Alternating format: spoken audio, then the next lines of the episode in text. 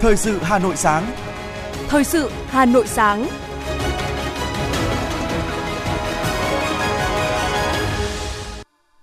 Hồng Hạnh và Hoài Linh xin được đồng hành cùng quý thính giả trong 30 phút của chương trình Thời sự sáng ngày hôm nay, thứ hai ngày 2 tháng 1 năm 2023. Chương trình có những nội dung chính sau đây. Chủ tịch nước Nguyễn Xuân Phúc thăm hỏi chúc mừng năm mới gia đình các cố Chủ tịch nước Tôn Đức Thắng và Trần Đại Quang. Lần đầu tiên, thủ đô Hà Nội tổ chức chương trình hòa nhạc chào đón năm mới với tên gọi Hòa nhạc năm mới Hà Nội Concert 2023. Phó Bí thư Thành ủy Nguyễn Văn Phòng tới dự. Vượt qua Thái Lan, giá gạo Việt Nam dẫn đầu thế giới. Năm 2023, Hà Nội phấn đấu thu hút 20 đến 25 doanh nghiệp tham gia chương trình sản phẩm công nghiệp chủ lực. Bảo hiểm y tế bao phủ 92,03% dân số. Hà Nội xử phạt cơ sở kinh doanh chân gà bẩn tại huyện Đông Anh. Phần tin thế giới có những thông tin. Nga, Thổ Nhĩ Kỳ, Syria sẽ họp ngoại trưởng ba bên trong tháng 1. Trung Quốc thông báo mở cửa trường học không ghi nhận ca mắc COVID-19.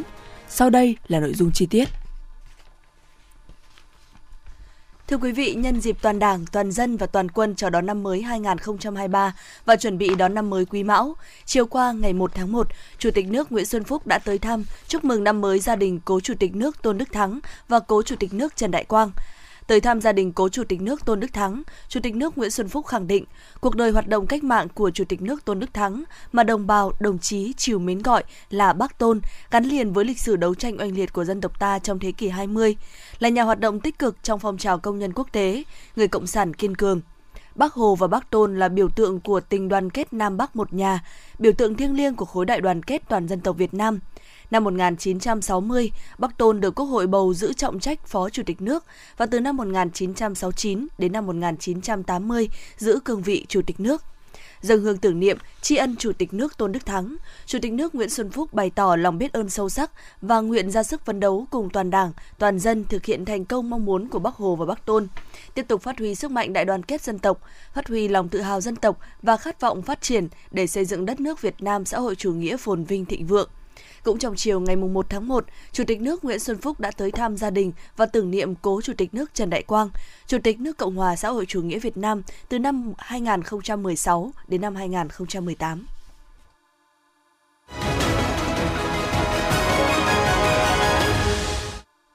Chuyển sang những thông tin của thành phố. Thưa quý thính giả, hòa chung với không khí tưng bừng trên toàn thế giới, tối qua tại nhà hát lớn, lần đầu tiên thủ đô Hà Nội có một chương trình hòa nhạc chào đón năm mới với tên gọi Hà Nội Concert Hòa nhạc năm mới 2023. Chương trình có sự tham gia của dàn nhạc giao hưởng quốc gia Việt Nam dưới sự chỉ huy của nhạc trường Nhật Bản Hona Yatsuji và các giọng ca tên tuổi của dòng nhạc thính phòng như Phạm Thu Hà, Đào Tố Loan, Đăng Dương, đêm nhạc thính phòng đã mang đến cho khán giả Hà Nội và cả nước không gian nghệ thuật ý nghĩa, đặc sắc, lan tỏa tình yêu nhạc cổ điển tới đông đảo công chúng. Phó Bí thư Thành ủy Nguyễn Văn Phong tới dự. Hà Nội Concert Hòa nhạc năm mới 2023 nằm trong kế hoạch triển khai cụ thể định hướng của Thành ủy và Ủy ban nhân dân thành phố Hà Nội đã được xác định trong nghị quyết về phát triển công nghiệp văn hóa trên địa bàn thủ đô giai đoạn 2021-2025, định hướng đến năm 2030, tầm nhìn đến năm 2045. Nghị quyết 09 của Thành ủy Hà Nội có mục tiêu đưa công nghiệp văn hóa trở thành ngành kinh tế mũi nhọn, phát triển toàn diện, là tiền đề để xây dựng Hà Nội ngàn năm văn hiến trở thành thành phố hiện đại và sáng tạo, kết nối toàn cầu, ngang tầm các thủ đô và thành phố hàng đầu trong khu vực. Ủy ban nhân dân thành phố Hà Nội đã ban hành kế hoạch phát triển sản phẩm công nghiệp chủ lực thành phố năm 2023. Theo đó, trong năm 2023, thành phố sẽ thu hút sự tham gia của 20 đến 25 doanh nghiệp với khoảng 30 đến 35 sản phẩm được công nhận sản phẩm công nghiệp chủ lực, trong đó có 10 đến 15 sản phẩm được công nhận lần đầu phấn đấu 100% doanh nghiệp sản xuất sản phẩm công nghiệp chủ lực thụ hưởng các chính sách hỗ trợ của thành phố. Để thực hiện mục tiêu này, thành phố sẽ hỗ trợ doanh nghiệp phát triển khoa học công nghệ, nguồn chủ nguồn nhân lực, đẩy mạnh xúc tiến thương mại, các sở ban ngành của thành phố tiếp tục cải cách thủ tục hành chính trong các lĩnh vực xây dựng, hải quan, thuế, đầu tư, tạo thuận tiện cho doanh nghiệp sản xuất sản phẩm công nghiệp chủ lực.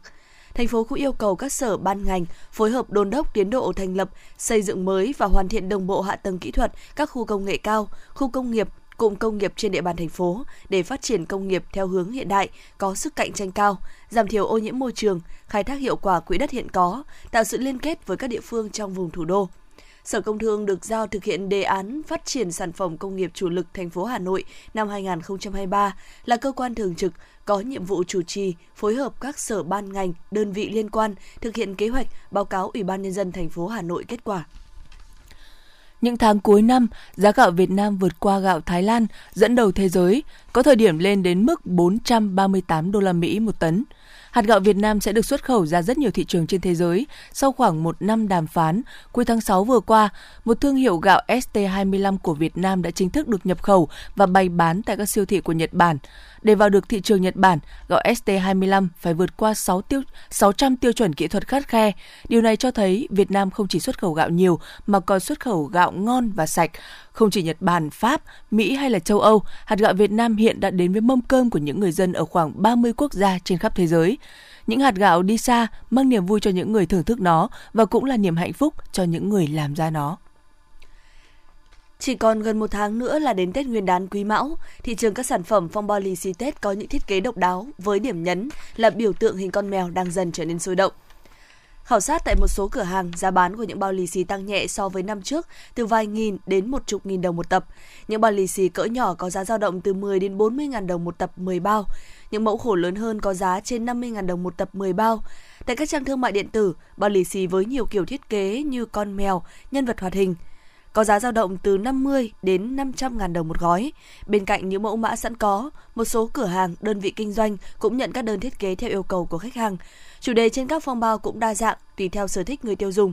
Như phong cảnh, linh vật, cầu thủ bóng đá, các mẫu lì xì in theo yêu cầu thường có giá bán cao hơn khoảng từ 5 đến 10 ngàn đồng một tập 10 bao. Theo báo cáo của Bộ Y tế, trong tháng 12 năm 2022, cả nước đã xảy ra 8 vụ ngộ độc thực phẩm với 758 người bị ngộ độc và 4 trường hợp tử vong, trong đó tăng 5 vụ ngộ độc, tăng 738 người bị ngộ độc và tăng 1 người tử vong so với tháng 11 năm 2022. Như vậy, tính chung trong 12 tháng của năm 2022, cả nước xảy ra 54 vụ ngộ độc thực phẩm, 1.359 người bị ngộ độc, trong đó có 18 người tử vong. Riêng tại Hà Nội, theo báo cáo của Sở Y tế, trong năm 2022, thành phố xảy ra hai trường hợp ngộ độc methanol, cồn công nghiệp, một trường hợp hôn mê co giật do dùng cà phê hoàng gia, chất hỗ trợ giảm cân và 6 trường hợp gặp sự cố về an toàn thực phẩm với 29 người mắc đã được điều tra và xử lý kịp thời. Theo Cục An toàn Thực phẩm của Bộ Y tế, vào thời điểm giáp Tết Nguyên đán, khi nhu cầu tiêu thụ thực phẩm tăng cao, cũng là lúc gia tăng nguy cơ xảy ra các vụ ngộ độc thực phẩm. Chính vì vậy, người tiêu dùng cần cẩn trọng hơn khi chọn mua, bảo quản hay tiêu thụ thực phẩm để bảo đảm an toàn cho sức khỏe và phòng chống ngộ độc. Công an huyện Đông Anh, Hà Nội cho biết đã ra quyết định xử phạt cơ sở sản xuất sơ chế chân gà rút xương vi phạm quy định an toàn vệ sinh thực phẩm trên địa bàn. Trước đó vào sáng ngày 9 tháng 12 năm 2022, Công an huyện Đông Anh đã tiến hành kiểm tra cơ sở sơ chế chân gà rút xương do một người phụ nữ sinh năm 1983 ở xã Vĩnh Ngọc, huyện Đông Anh, Hà Nội làm chủ. Qua kiểm tra phát hiện tại kho lạnh của cơ sở có 1.946 kg chân gà, trong đó có 1.246 kg chân gà có nhãn mác nước ngoài, 700 kg chân gà không có nhãn mác đang bốc mùi. Năm nhân viên sơ chế trực tiếp tiếp xúc với thực phẩm, không đội mũ, không đeo khẩu trang. Công an huyện Đông Anh đã thu giữ niêm phong số chân gà bốc mùi trên để tiêu hủy theo quy định, đồng thời thiết lập hồ sơ xử phạt đối với cơ sở của người này là 23 triệu đồng. Thưa quý vị và các bạn, bưởi diễn được coi là đặc sản của thủ đô Hà Nội. Những ngày này, người dân Phú Diễn tại tất bật thu hoạch với niềm vui phấn khởi được đem sản vật của quê hương đến với người tiêu dùng trên địa bàn thành phố và các vùng miền. Ghi nhận của phóng viên thời sự. Phúc Diễn là một trong ba phường trồng bưởi chính của quận Bắc Từ Liêm với gần 30 hecta trồng bưởi diễn. Bước đến vườn bưởi vàng ươm, chỉ cần nhìn những quả chín lúc lắc treo trên cành cũng đủ no con mắt – những trái bưởi không lớn, tròn và chỉ nhìn hơn trái cam một chút nhưng cầm rất chắc tay. Vỏ bưởi căng, hành vàng không chỉ đẹp mắt, cách thưởng thức đặc biệt của bưởi diễn khiến loại quả quê dân dã này trở nên khác biệt. Vị ngọt thanh mát của muối bưởi đều, mọng cùng mùi hương đặc sắc khiến cho người ta thưởng thức một lần là chẳng thể nào quên. Ông Nguyễn Văn Ngọ, hộ trồng bưởi tổ dân phố số 1, phường Phúc Diễn, thành viên hội đồng quản trị, hợp tác xã bưởi Phúc Diễn, chia sẻ. Nhà tôi ờ, trồng khoảng 70 gốc bưởi, thì mỗi năm thu hoạch tầm khoảng 3.000 rưỡi đến 4.000 quả bưởi. Tôi bán ra mỗi quả tầm 55 đến 60 nghìn quả. Thì à, mỗi năm thu hoạch tầm khoảng 200 rưỡi đến 300 triệu. Nó khác biệt là nó chất đất, chỉ có vùng diễn này mới có bưởi ngon như này thôi, còn các vùng khác không thể ngon được. Cái trong dịp Tết này có hiệu quả kinh tế là ăn rất là ngon nên rất nhiều thương lái đến mua hoặc là các uh, nơi khác đến mua. Vì bưởi nó có đặc trưng của nó là rất là ngọt và thơm. Thực ra là tất cả vườn trong này nhưng mà người ta đặt tiền đặt chỉ có chảy nên là là hết rồi, không phải ra ngoài bán ở chợ nữa mà người ta đã đặt sẵn rồi. Ta bán ờ, dao động khoảng từ 55 đến 60 nghìn quả. Kinh năm nay khoảng à, ba 3 nghìn rưỡi. Bưởi diễn ăn ngon nhất khi ngắt xuống 2 tuần để xuống nước, muối bưởi căng mọng để hấp dẫn. Bưởi để lâu, vỏ bưởi bị khô quắt lại, nhưng muối bưởi bên trong vẫn vàng ươm, ngọt lịm ngây ngất lòng người. Nếu như các loại quả khác để từ 2 đến 3 tháng là khô quắt, thì bưởi diễn có thể để chừng 4 đến 6 tháng. Muối bưởi vẫn giữ nguyên vị ngọt đậm đà. Ngày nay, có rất nhiều nơi trồng bưởi diễn, nhưng bưởi diễn ở Bắc Từ Liêm vẫn cho hương thơm và ngon nhất. Giá bán bưởi diễn tại vườn ở đây cũng cao hơn từ 2 đến 3 lần so với bưởi diễn ở những nơi khác. Nhận thấy giá trị kinh tế của trái bưởi diễn nên chính quyền địa phương đã vận động người dân chỉ trồng chuyên canh bưởi, ứng dụng các tiến bộ khoa học vào sản xuất, đảm bảo an toàn vệ sinh thực phẩm, nâng cao năng suất, chất lượng quả. Với việc đảm bảo vệ sinh an toàn thực phẩm và nâng cao chất lượng trái bưởi được đặt lên hàng đầu. Bà Nguyễn Thị Dung, Hội trồng bưởi phường Phúc Diễn, quận Bắc Từ Liêm chia sẻ. Trồng bưởi diễn nó khác với bưởi các nơi khác là bưởi diễn là phải rồng thưa và càng lâu năm thì là cái bưởi nó cỗi ăn nó càng ngọt và bưởi diễn nó có một cái đặc biệt khác hẳn với mọi nơi là bưởi của nó khi chín là da của nó không phải vàng mà nó là da màu đồng thế và tôm của nó có màu vàng đỏ mà ăn thì bao giờ nó cũng để lại một cái vị ngọt hơi đắng ở trên môi trong quá trình đô thị hóa, nhiều diện tích đất bị nhường chỗ cho các dự án, công trình, nhưng người dân Phúc Diễn vẫn dành một phần diện tích để trồng bưởi, gìn giữ thương hiệu đặc sản của quê hương. Để duy trì và phát triển nghề trồng bưởi, phường Phúc Diễn đang tiếp tục hoàn thiện hồ sơ để đăng ký nhãn hiệu sản phẩm ô cốp, đem lại thương hiệu cho cây bưởi trên đồng đất Phúc Diễn. Ông Nguyễn Quang Tiến, Chủ tịch Ủy ban nhân dân phường Phúc Diễn, quận Bắc Từ Liêm cho biết. Ở trên địa bàn phường ờ, Phúc Diễn thì ờ, có khoảng 283 hộ trồng bưởi với diện tích khoảng ờ, gần 30 hecta.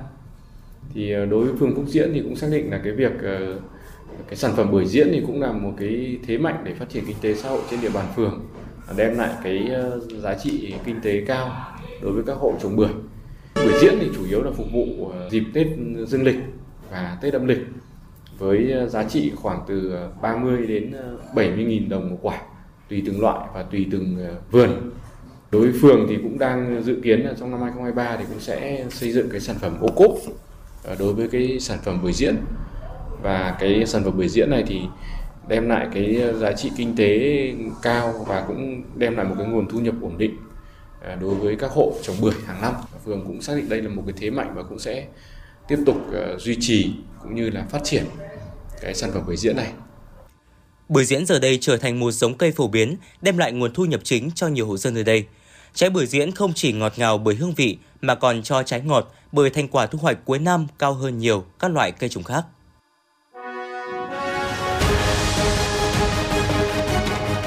Thời sự Hà Nội, nhanh, chính xác, tương tác cao. Thời sự Hà Nội, nhanh, chính xác, tương tác cao.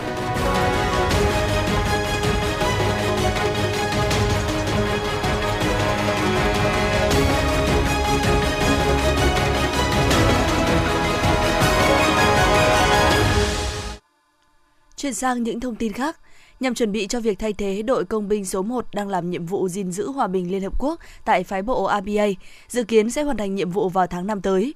Vừa qua, Bộ Quốc phòng đã cho ra mắt đội công binh số 2 với quân số 203 người. Trong số này có 22 sĩ quan là nữ. Trước mắt sẽ có 130 sĩ quan công binh được huấn luyện chuyên môn đến tháng 2 năm 2023. Sau đó sẽ huấn luyện chiến đấu bảo vệ đơn vị và các nội dung huấn luyện bổ sung khác cho đến thời điểm lên đường. Các lực lượng còn lại sẽ được huấn luyện song song, cuốn chiếu theo chuyên ngành như quân y, hậu cần, bảo vệ, tiếng Anh. Dự kiến đội công binh số 2 sẽ lên đường thực hiện nhiệm vụ tham gia gìn giữ hòa bình Liên Hợp Quốc tại phái bộ ABA vào tháng 6 năm 2023, thay thế cho đội công binh số 1 sẽ hoàn thành nhiệm vụ cùng vào thời điểm đó. Bộ Nội vụ đã chính thức đưa hệ thống cơ sở dữ liệu quốc gia về cán bộ công chức viên chức vào hoạt động. Hệ thống cơ sở dữ liệu quốc gia về cán bộ công chức viên chức do Tập đoàn Bưu chính Viễn thông Việt Nam VNPT xây dựng, triển khai và vận hành. được giao nhiệm vụ từ tháng 5 năm 2022. Sau thời gian thí điểm, hệ thống đã hoàn thành kết nối và đồng bộ với 35 bộ ngành địa phương và đang tiếp tục mở rộng trên quy mô toàn quốc. Ngoài việc hợp nhất cơ sở dữ liệu trên toàn quốc, số hóa quản trị dữ liệu, thống kê, báo cáo hỗ trợ nghiên cứu, tham mưu hoạch định chính sách, hệ thống còn giúp tiết kiệm chi phí, giúp minh bạch hóa khâu quản lý cán bộ, công chức, viên chức. Tin từ Bộ Thông tin và Truyền thông, riêng trong tháng 12 năm 2022, Cục An toàn Thông tin đã ghi nhận, cảnh báo và hướng dẫn xử lý 982 cuộc tấn công mạng gây ra sự cố vào các hệ thống thông tin tại Việt Nam, tăng 17,3% so với tháng 11 năm 2022 và tăng 22,1% so với cùng kỳ năm ngoái. Tính chung cả năm 2022, tổng số sự cố tấn công mạng vào các hệ thống thông tin tại Việt Nam là 12.195 sự cố, tăng 25,3% so với năm ngoái. Các chuyên gia bảo mật cũng cũng cho biết, sự cố tấn công mạng, đặc biệt là lừa đảo trực tuyến, nhắm trực tiếp vào người dùng cá nhân đang có xu hướng gia tăng trong các tháng cuối năm 2022 và dịp nghỉ Tết Dương lịch cũng như Tết Nguyên đán Quý Mão 2023. Để bảo đảm an toàn thông tin mạng, Thời gian tới, Bộ Thông tin và Truyền thông tiếp tục tăng cường công tác giám sát, chủ động ra quét trên không gian mạng Việt Nam, đánh giá, thống kê và tiếp tục đẩy mạnh tuyên truyền, cảnh báo trên các phương tiện thông tin đại chúng để người dùng biết và phòng tránh. Đồng thời tiếp tục có các văn bản cảnh báo rộng rãi, đôn đốc việc ra soát điểm yếu, lỗ hổng, dấu hiệu tấn công mạng.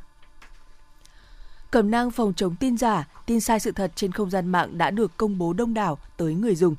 Thông qua cuốn cẩm nang, người dùng cũng sẽ biết được phải làm gì nếu lỡ đăng tải chia sẻ thông tin giả, sai sự thật, tin sai sự thật, cách xử lý khi lấy tin giả. Cầm nang đặc biệt nhấn mạnh tới hành động có trách nhiệm trên không gian mạng và cũng đưa ra các mức phạt hành chính và xử lý hình sự của việc cung cấp chia sẻ tin giả, tin sai sự thật. Mức phạt hành chính cao nhất là 70 triệu đồng và phạt tù lên tới 12 năm. Bảo hiểm xã hội Việt Nam cho biết, năm 2022, các hoạt động của ngành diễn ra trong bối cảnh kinh tế xã hội gặp nhiều khó khăn. Song nhờ sự lãnh đạo, chỉ đạo sát sao, quyết liệt của các cơ quan chức năng cùng sự hỗ trợ cùng của nhiều phía, nên số người tham gia các chính sách duy trì đà tăng. Hiện cả nước có 17,5 triệu người, đạt 38,07% lực lượng lao động trong độ tuổi, tăng khoảng 1 triệu người so với cuối năm 2021. Trong đó, số người tham gia bảo hiểm thất nghiệp đạt hơn 14,3 triệu người, bằng 31,18% lực lượng lao động trong độ tuổi, tăng khoảng 900.000 người so với thời điểm cuối năm trước.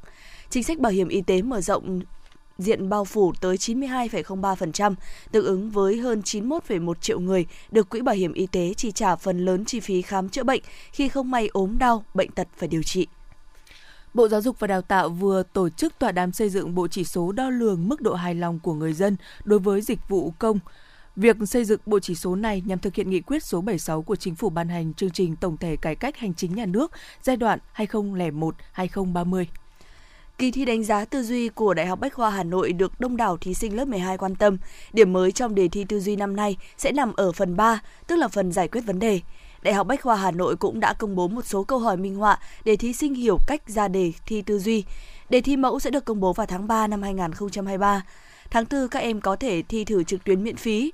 Với những điều chỉnh căn bản của kỳ thi tư duy, các thí sinh lớp 12 năm nay sẽ phải lên kế hoạch rõ ràng cho việc ôn tập để chuẩn bị bước vào mùa thi chính thức từ tháng 2 năm 2023.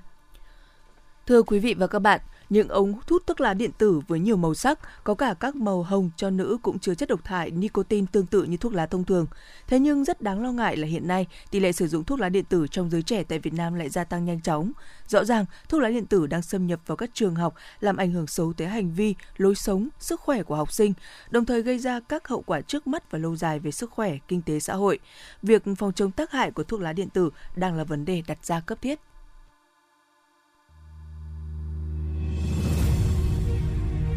Vào ngày 7 tháng 12 vừa qua, gần một chục học sinh tiểu học đã phải nhập viện do hút thuốc lá điện tử. Sự việc xảy ra tại trường tiểu học Hoàng Liệt, quận Hoàng Mai, Hà Nội. Đây chính là hồi chuông cảnh báo khi thuốc lá điện tử có thể xâm nhập vào trường học và gây ảnh hưởng đến sức khỏe của học sinh. Trước đó ít hôm, ngày 30 tháng 11, khoa điều trị tích cực nội khoa Bệnh viện Nhi Trung ương đã tiếp nhận một bệnh nhi 5 tuổi vào viện trong bệnh cảnh hôn mê, co giật, đồng tử giãn, mạch chậm sau khi uống dung dịch trong dụng cụ thuốc lá điện tử. Còn tại Trung tâm chống độc Bệnh viện Bạch Mai, hầu như ngày nào cũng tiếp nhận các trường hợp ngộ độc có liên quan đến thuốc lá điện tử. Tiến sĩ bác sĩ Nguyễn Trung Nguyên, Giám đốc Trung tâm chống độc Bệnh viện Bạch Mai cho biết. À, tại Trung tâm chống độc à, Bệnh viện Bạch Mai thì chúng tôi có thể nói như hàng ngày, ngày nào chúng tôi cũng tiếp nhận những bệnh nhân à, bị ngộ độc sau khi dùng thuốc lá điện tử. Mà đấy là các cái biểu hiện của một cái ngộ độc các loại ma túy, hôn mê, bị co giật, à, đến viện thì trong trạng thái hôn mê sâu à, co giật vã mồ hôi đầm đìa tụt huyết áp ờ, tổn thương suy đa tạng cả tim mạch ờ, cả mạch sốc tổn thương cơ tim viêm cơ tim cấp. Rồi thì à, tổn thương não lan tỏa nhồi máu não rằng diện rộng phù não xuất huyết não. Rồi thì rối loạn đông máu suy thận. Tổn thương nói chung một cái trạng thái suy cả cơ quan một cái trạng thái nặng nhất của hồi sức cấp cứu mà đều có thể dễ dễ bị tử vong. Và rất nhiều các trường hợp rất là điển hình nào là sau khi dùng thuốc lá điện tử hoặc là trong phòng bố mẹ hoặc gia đình bạn bè thấy rất nhiều thuốc lá điện tử các loại khác nhau ngay bên cạnh theo kết quả điều tra về tình hình sử dụng thuốc lá điện tử do Quỹ phòng chống tác hại của thuốc lá Bộ Y tế phối hợp với các cơ quan, tổ chức thực hiện tại 34 tỉnh thành phố, tỷ lệ hút thuốc lá điện tử tăng báo động từ 0,2% năm 2015 đã lên tới 3,6% năm 2020, tăng 18 lần. Trong đó, nam giới tăng 14 lần, từ 0,4% lên 5,6% và nữ giới tăng 10 lần, từ 0,1 lên 1%. Đáng chú ý, tỷ lệ học sinh trong độ tuổi từ 13 đến 15 sử dụng thuốc lá điện tử hiện nay đã tăng lên 3,5% thay vì 2,6% vào năm 2019. Đây là mức tăng đáng kể so với cách đây 3 năm. Việc sử dụng thuốc lá điện tử đang có dấu hiệu ngày càng phổ biến và có xu hướng trẻ hóa, đặc biệt là ở lứa tuổi học sinh đang ngồi trên ghế nhà trường. Việc thuốc lá điện tử xâm nhập vào hậu đường sẽ dẫn tới những hệ lụy nguy hiểm. Về vấn đề này, bà Trần Thị Trang, Phó vụ trưởng vụ pháp chế Bộ Y tế nói: À, có thể nói là đầu tiên tôi quan tâm đến cái vấn đề à, quản lý và ngăn chặn cái sản phẩm thuốc lá điện tử, thuốc lá nung nóng tiếp cận đối với giới trẻ, đặc biệt là học sinh sinh viên. À, bởi vì chúng ta cũng biết đây là những cái sản phẩm mà nó hướng tới trẻ em, hướng tới học sinh sinh viên vì nó được thiết kế rất là bắt mắt, sành điệu, à, có những cái hình thức uh, rất là hấp dẫn thời thượng và cho nên thu hút và cái đối tượng chủ yếu là giới trẻ. Thế và à, cái tiếp cận đối với cái thuốc lá điện tử nếu mà nó dễ dàng thì à, tỷ lệ học sinh sinh viên của chúng ta giới trẻ sử dụng nó sẽ cao à, và cái nguy cơ trước mắt và lâu dài mà trẻ em sử dụng thuốc lá điện tử thì nó đều là nguy cơ trầm trọng hơn rất nhiều. Đầu tiên là não bộ của trẻ em thì đến à, 25 tuổi mới phát triển trưởng thành. Và như thế càng sử dụng sớm thì nó càng ảnh hưởng. Và sử dụng sớm nó cũng gây nghiện nhanh. Cho nên là cái đầu tiên là phải giảm cái tiếp cận một cách dễ dàng các cái sản phẩm này hiện nay à, đối với à, giới trẻ. Bằng cái cách là chúng tôi vẫn mong muốn là cấm được là tốt nhất đối với các cái sản phẩm này.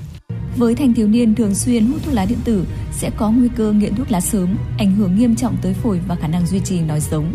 Với những đối tượng hút thuốc lá thụ động với những đối tượng hút thụ động phải khói thuốc lá này như trẻ em phụ nữ có thai sẽ ảnh hưởng tới sự phát triển của não bộ và thai nhi.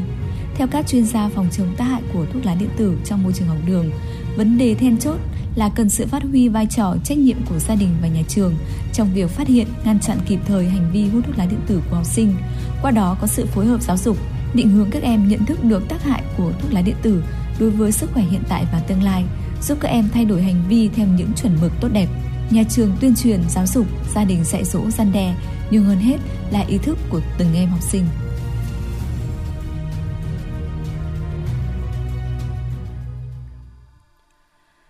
Thưa quý vị, liên quan đến vụ bé trai 10 tuổi lọt trong trụ bê tông sâu 35 m ở Đồng Tháp, đến 23 giờ 45 phút đêm qua, lực lượng chức năng vẫn đang tích cực thực hiện công tác cứu hộ. Ghi nhận tại hiện trường, máy khoan cọc nhồi chuyên dụng đã hoạt động, cắm những mũi khoan quanh trụ bê tông. Oxy được nạp liên tục vào miệng hố bằng máy bơm cùng dây truyền khí với hy vọng duy trì được sự sống cho bé trai.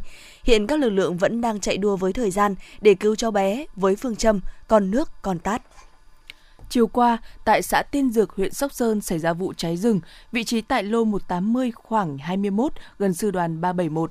Nhận được tin báo, Ban Quản lý rừng phòng hộ đặc dụng Hà Nội, hạt kiểm lâm và công an huyện Sóc Sơn đã xuất hai xe chữa cháy. Sư đoàn 371, quân chủng phòng không không quân điều động 3 xe chữa cháy cùng nằm hàng trăm các cán bộ, chiến sĩ tham gia dập lửa cứu rừng. Đến khoảng 17 giờ, đám cháy được khống chế hoàn toàn, không để xảy ra cháy tràn lan, cháy lại. Khu vực cây rừng bị cháy do Ban Quản lý rừng phòng hộ đặc dụng Hà Nội quản lý. Hiện diện tích và nguyên nhân gây cháy rừng đang được lực lượng kiểm lâm, phối hợp với công an huyện điều tra và làm rõ.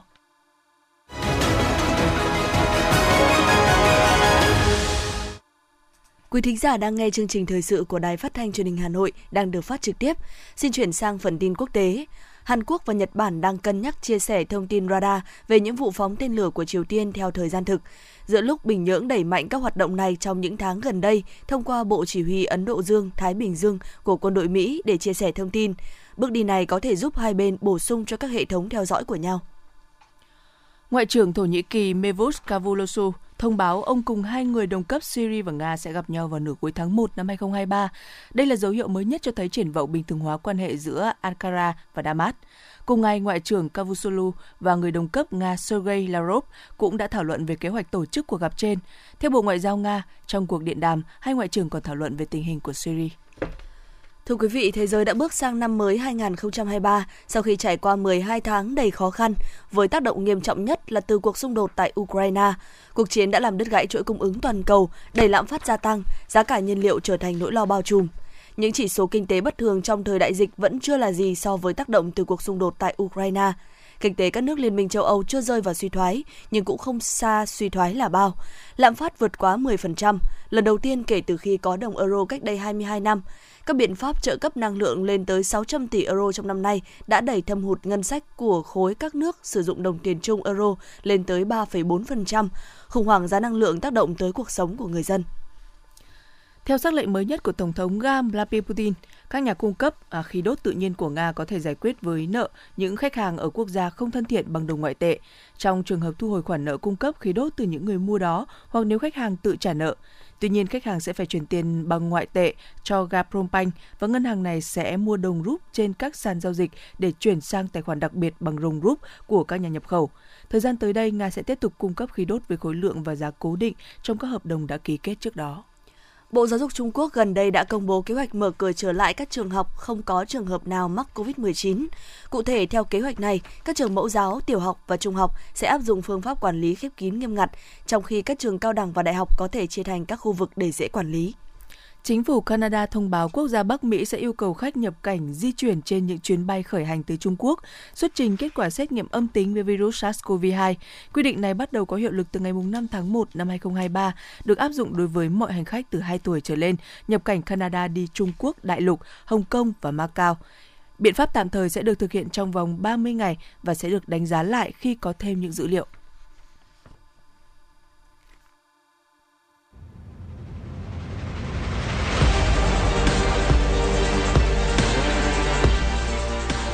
Bản tin thể thao. Bản tin thể thao.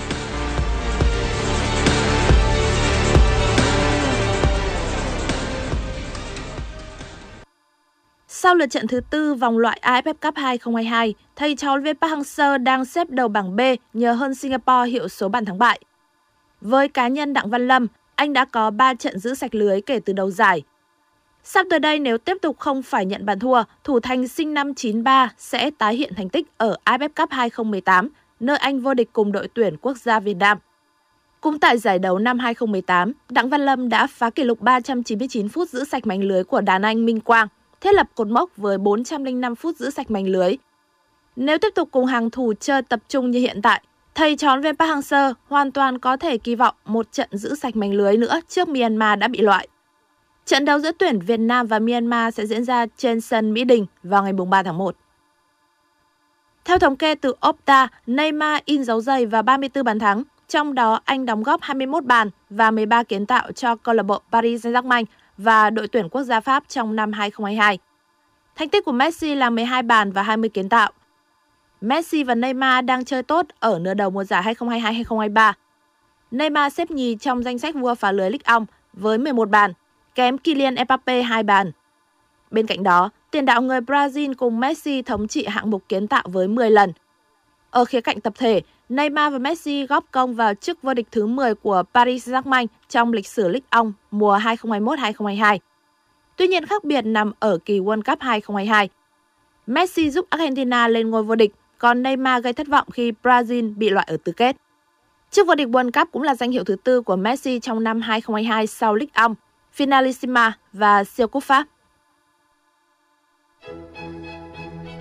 Dự báo thời tiết ngày và đêm ngày 2 tháng 1 năm 2023, khu vực Hà Nội nhiều mây, có mưa vài nơi, sáng sớm có sương mù và sương mù nhẹ dài rác, gió đông. Nhiệt độ từ 14 đến 20 độ.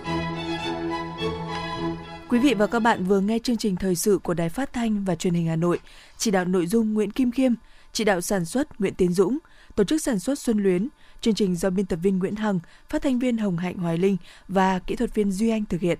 Hẹn gặp lại quý vị trong chương trình thời sự 11 giờ trưa nay. Thân ái chào tạm biệt.